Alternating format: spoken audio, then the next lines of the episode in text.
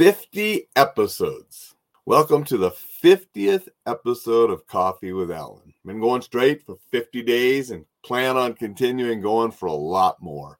To commemorate that, we have a 50th anniversary of Walt Disney World mug with Walt and Mickey, the partner statue on it. Love that statue. I'm a big fan of Walt. Have a couple projects in the works for in the future that involve Walt Disney. So I thought that'd be an appropriate cup for today. And because it's the 50th show, because I turned 56 yesterday, I wanted just to ponder a little bit on anniversaries, birthdays, New Year's Day. Things like that are great times, and dates like that are great times to think about your life a little bit. Ponder changes, plans, what's going to go on in the future, what's happened in the past. Birthdays are a wonderful time to look at the last year and what you accomplished, what you didn't accomplish that you wanted to, and what you're going to do in the future and the, the upcoming year. Going to say good morning to Jay. Going to say good morning to Kellen. Appreciate you both being here. So turning 56, you know, I got some changes going on. And one of the biggest changes is I have been teaching Hapkido at the same place for over 20 years. It was Gold's Gym. Then they dropped the Gold's franchise and it was Ridge Fitness.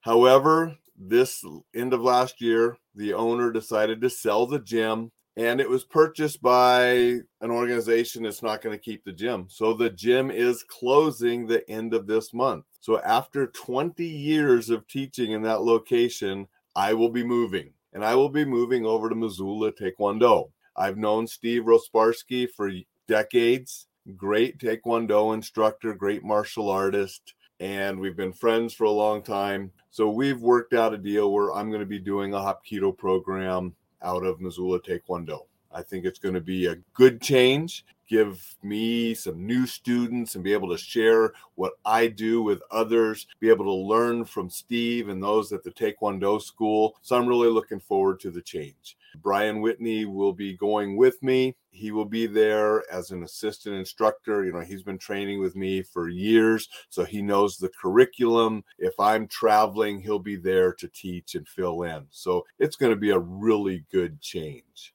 Thank you, Jay. Appreciate that. Thank you, Dixon, for the belated birthday. I appreciate that. So that's one of the big changes going on, and that's starting right now. Tuesday, I will be at Steve's place, and Brian and I will be there, and we're going to be preparing for you know the launch of the classes in March because the gym is actually closing down this month. It's they've sold most everything already, and so it's going to be a good change. Other things pondering on different writing projects, different things that I want to do to help people stay safe, help people defend themselves, help people succeed. Remember it's not just about being paranoid and you know doing martial arts and fighting and being prepared all the time. That's part of it not the paranoia but the preparedness.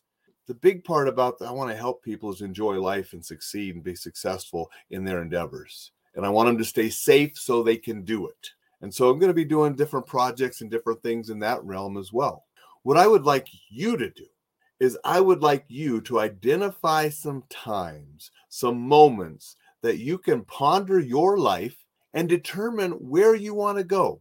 Look at where you've been, celebrate the successes. Don't beat yourself up too much for the failures. Just recognize that that's part of life. Do some planning, do some pondering, and hit it hard to make the best future that you can make.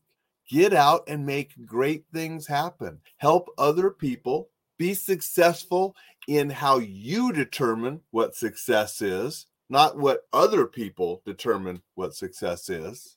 Travel a little, enjoy a little, and do it safely. That's my message today.